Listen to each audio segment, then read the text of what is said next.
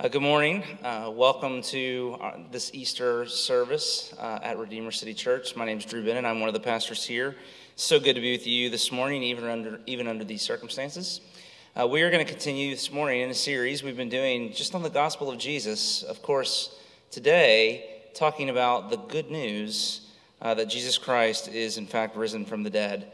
And so we're going to read from Luke's gospel, the resurrection passage there in chapter 24 verses 1 through 11. Uh, and so if you have a Bible and you want to open it, you can, or it'll be on uh, your screen for you to follow along, or in the worship folder that's there in the links provided for you. So let's read together uh, this wonderful, wonderful news, uh, this great Christian memory and story of the resurrection of our Lord from, from the grave. Beginning in verse 1 But on the first day of the week, at early dawn, they went to the tomb, taking the spices they had prepared, and they found the stone rolled away from the tomb. But when they went in, they did not find the body of the Lord Jesus. While they were perplexed about this, behold, two men stood by them in dazzling apparel. And as they were frightened and bowed their faces to the ground, the men said to them, Why do you seek the living among the dead? He is not here, but is risen. Remember how he told you while he was still in Galilee that the Son of Man must be delivered into the hands of sinful men and be crucified and on the third day rise? And they remembered his words. And returning from the tomb, they told all these things to the eleven and to all the rest.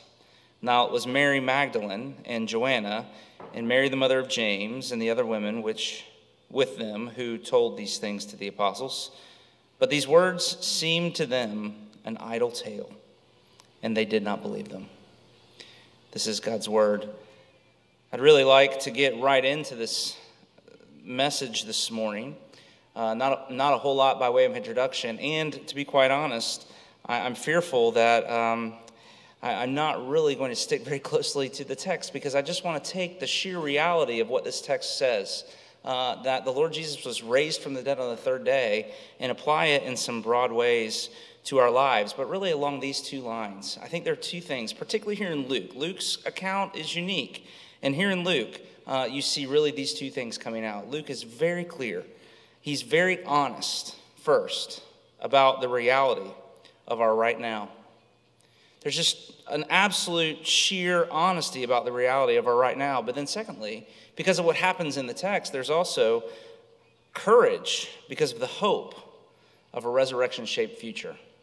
Those are the two things that Luke really wants us to wrestle with as we walk through this text, and they are the two things that I would leave before you that we can be really, just brutally honest about the reality of our right now, and yet remain full of courage because of the hope of a resurrection shaped future. So let's just go through the text along those two lines first, then.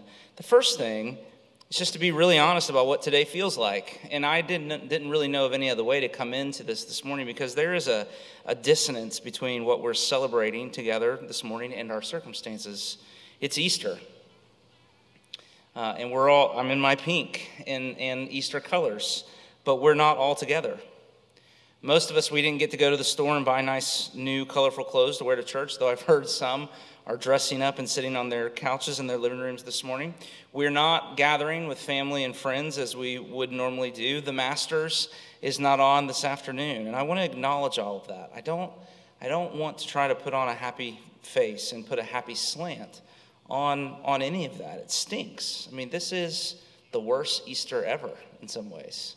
At least as far as I can remember in my life. And I don't want to be an Eeyore in saying that. I just want to acknowledge that this is very, very disorienting. It's very strange and unusual. And in many cases, there's a lot of grieving. I'm doing a lot of grieving, even, as I come and I talk to an empty room instead of seeing you face to face this morning. But maybe all of that means there's an opportunity to enter into this story more profoundly than ever before because there's a dissonance in the text as well that our Easter this year mirrors.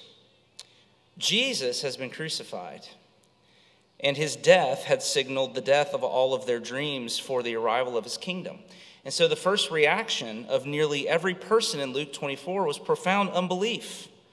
You can walk through the text uh, with me. The women who were first at the tomb, in verse 3, it says that their initial reaction was to be perplexed.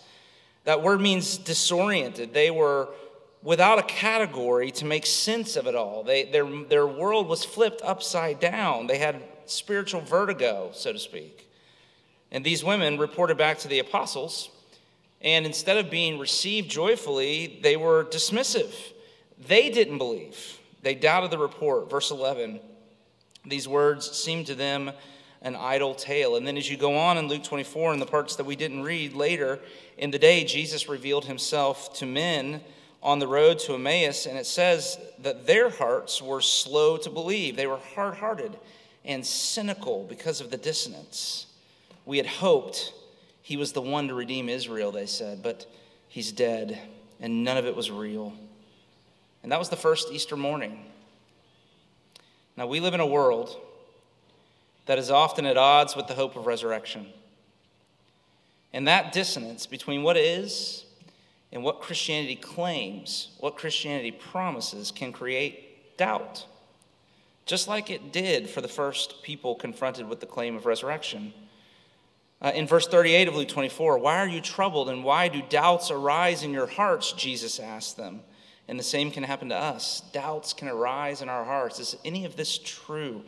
Does it make any practical difference in my life? You see, Luke's resurrection story is full of people with these kinds of questions. And Christianity is full of people full of doubting saints. Like Mother Teresa, who in her private letters said things like this The place of God in my soul is blank. I am empty, no faith, no zeal. Heaven means nothing. Even for the apostles, the pillars of the church, it says again, verse 11, I'll keep pulling us back to that, that verse there, it says that resurrection seemed to them at first like an idle tale. That it means nonsense. They, they, they just didn't believe it. They weren't sitting around waiting for Jesus to come walking through the door. They thought it was over. And they did not believe, Luke reports. Now, I have to be honest, I love this so much because that is the way our culture now thinks about the resurrection.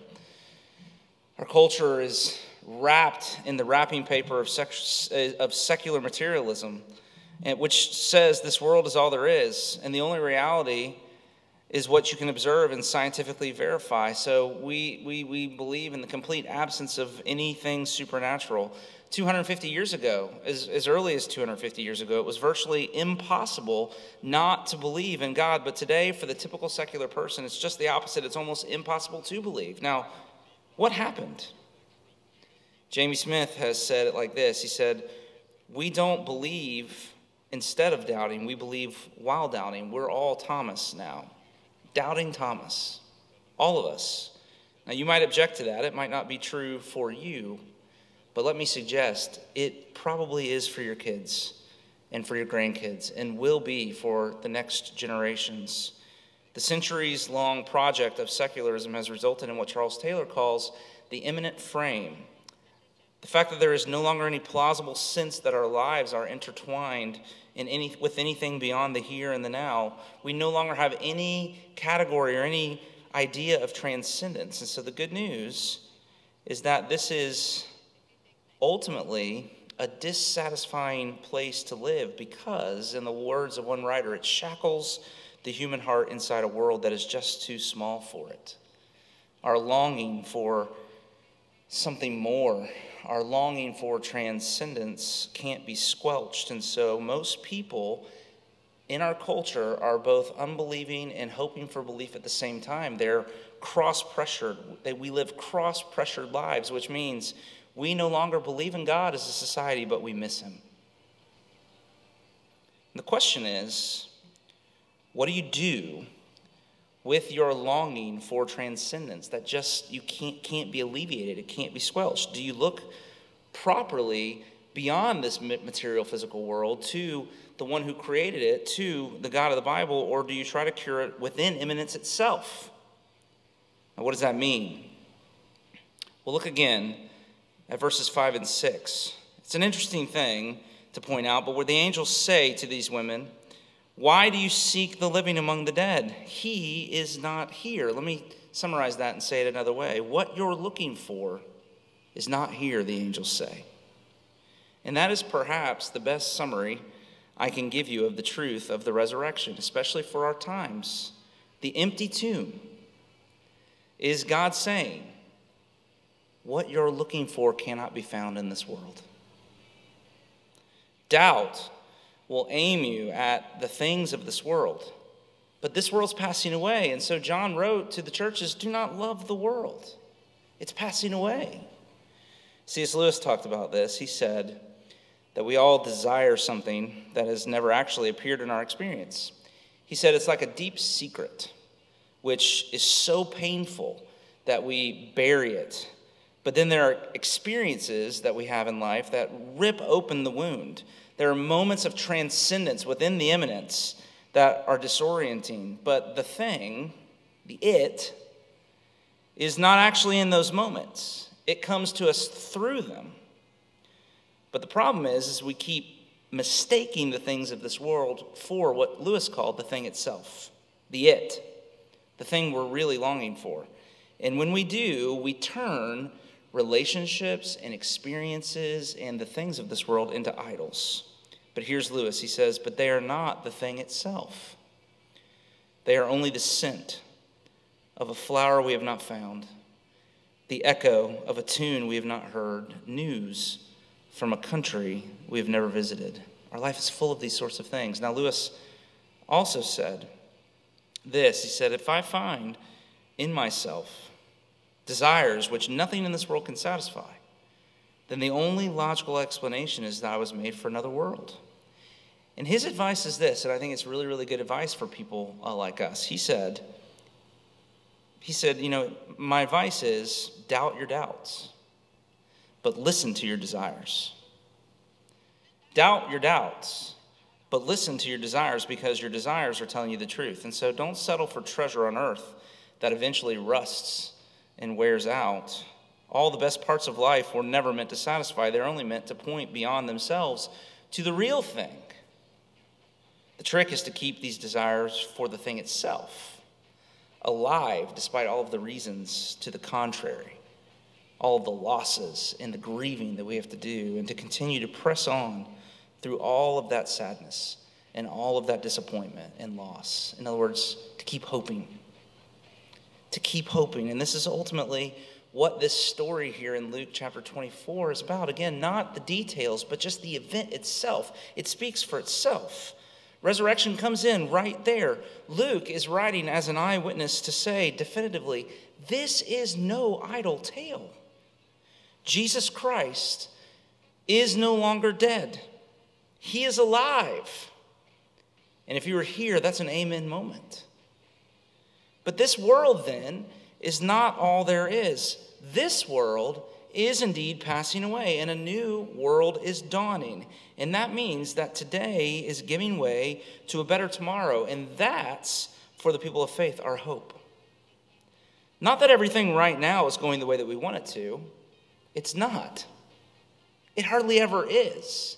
And that's not what this story is about. So it's not that everything, you know, we can figure out how to make everything go the way we want it to.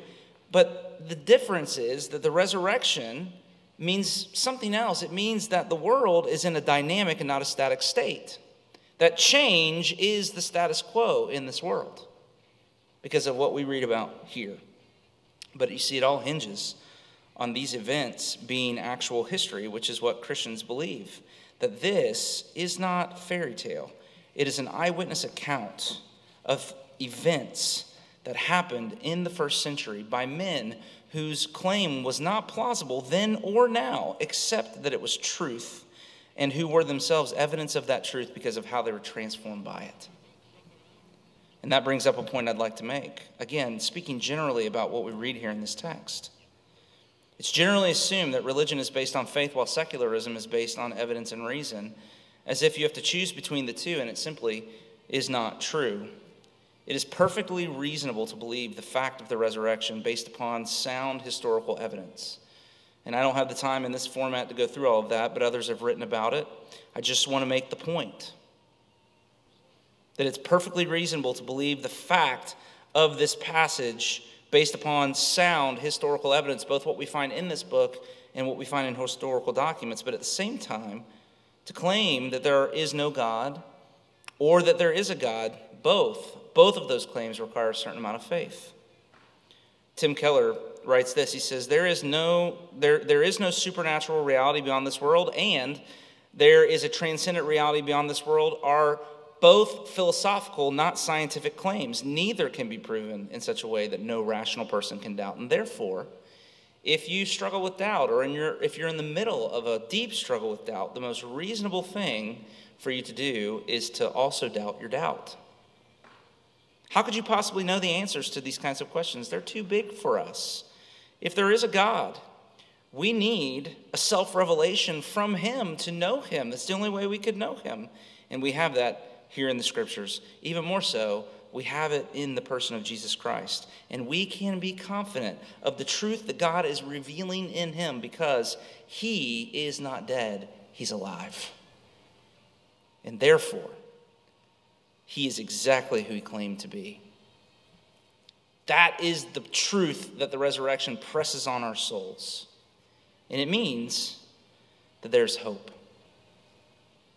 We have a resurrection shaped future.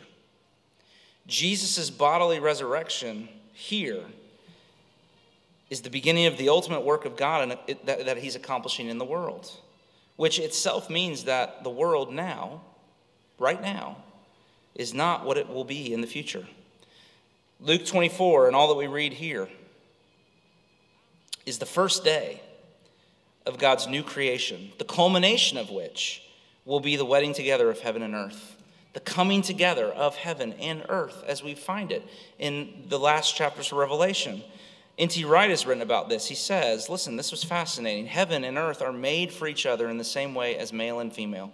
And when they finally come together, that will be cause for rejoicing in the same way that a wedding is. He writes Jesus' resurrection is the beginning of this new life, the fresh grass of the kingdom growing through the concrete of corruption and decay in the old world. Resurrection in the Bible doesn't mean an escape from this world. That's not what we see here. It means the transformation of the world into something both like and like what it is now.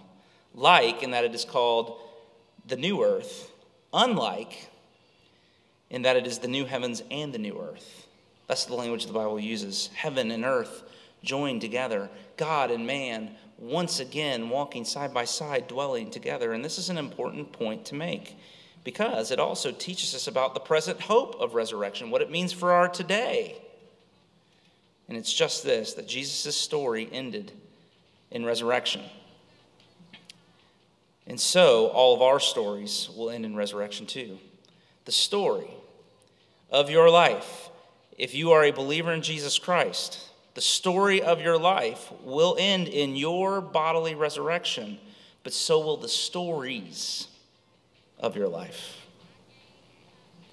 I've been thinking a lot about all the language in 2 Corinthians chapter 4.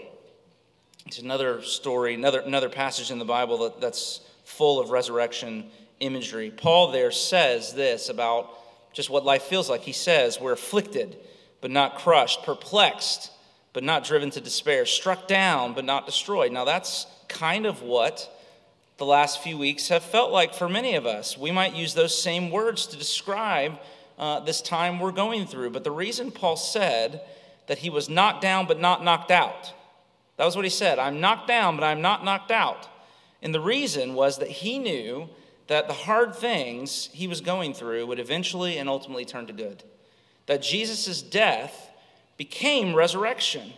And so, for all who are united to him by faith, then every death that, that you endure ultimately will give way to resurrection too. That's what Paul believed. And later, in Luke chapter 24, when Jesus finally comes to his disciples, did you notice we read these 11 verses and Jesus really doesn't show up? He doesn't show up until later in the passage, and he finally makes himself to be seen and touched and, and, and um, you know, marveled at by his disciples. And when he comes to them, the very first thing it says, this is Luke 24 40, is that he shows them his hands and his feet. And of course, the significance of that is that it's on his hands and his feet that the marks where the, the, he was nailed to the cross, where the nails went through and pierced his flesh were. And that's significant for two reasons.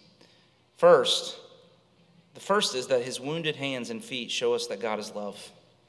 And it's what he wanted his disciples to know that on his hands and his feet were the marks of his love. He was nailed to the cross in love to die for our sins. It was either him or us. And that's what you got to know when you're knocked down by life. It's what keeps you from being knocked out when you get knocked down. It gets you back up and back into the fight to know. And it is the truth of Easter Sunday that the one who was nailed to a cross for our sins is now alive to prove once and for all the truth of God's love for us. But there's a second thing. And the second thing is that his hands and his feet mean that all of our wounds, that all of our heartbreaks, that all of that is a necessary part of the story too. That they are actually how the happily ever after comes. The disciples thought the nails had ruined their lives, but the truth was the nails saved their lives. And it's true of all of our wounds too. Listen to Tim Keller again. He says this This is how God's salvation works. The resurrection power of God will not just make you forget all the troubles of your life, all the tragedies of your life, all the might have beens of your life. It will include them, it will explain them, it will redeem them, it will subsume them, it will turn them into sources of joy. Your joy will be enhanced because of these things. Isn't that great news? Does it fill you with courage? Particularly about the hard things you're going through right now? It should. It should, and it should then propel you out into a life of radical love for God and others. And that's the very last thing that I want to say to you. And it's this the resurrection leaves us work to do. Or, as N.T. Wright has put it, that there's a mission of implementing the resurrection that belongs to the church. And it's why 1 Corinthians 15, which is all about the resurrection, ends the way that it does. And so listen again to verse 58 at the very bottom of that long passage about resurrection. It says this Therefore, so this is the application of the resurrection, therefore be steadfast, immovable, always abounding in the work of the Lord, knowing that in, in the Lord your labor is not in vain. Man, I've been praying that verse these past weeks for me and for you because that is what the world so badly needs from us in this moment. When faced with the kind of disruption and loss we're experiencing, that we would continue to be steadfast and immovable, full of courage and hope, not fear and panic and selfishness. When almost everyone is closed for business, that we would be abounding in the work of the Lord, not binging Netflix. And it all comes from knowing that the resurrection of Jesus Christ means that whatever work we're doing in his name for the sake of the kingdom now is not in vain. Listen to N.T. Wright one last time. He says this, and this is so wonderful. He says, You are not oiling the wheels of a machine that's about to roll over a cliff. You're not restoring a great painting that's shortly going to be thrown into a fire. You're not planting roses in a garden that's about to be dug up for a building site. You are accomplishing something that will become, in due course, part of God's new world. Every act of love, gratitude, and kindness, every work of art or music inspired by the love of God, every minute spent teaching a severely handicapped child to read or walk, every act of care and nurture, of comfort and support from one's fellow human beings, every prayer, all spirit led teaching, every deed that spreads the gospel, builds up the church, embraces and embodies holiness rather than corruption, and makes the name of Jesus honored in this world. All of this will find its way through the resurrecting power of God into the new creation that God will one day make. What we do in Christ and by the Spirit in the present is not wasted. It will last all the way into God's new world. In fact, it will be enhanced there that makes me just want to say, Alleluia. And I hope it does you too. Beloved, if Christ Jesus has not been raised, then all of life is in vain. But if he has been raised, then nothing done in his name is in vain. And here's the good news I have for all of us this morning. But in fact, Christ has been raised from the dead, the first fruits, that God might be all in all. Amen. Pray with me if you would. And so, Father, thank you for the overwhelming gift of your Son, the Lord Jesus Christ. That you sent him into the world on a rescue mission to save those that you loved. And in his death and in his resurrection, he has accomplished that. Just that.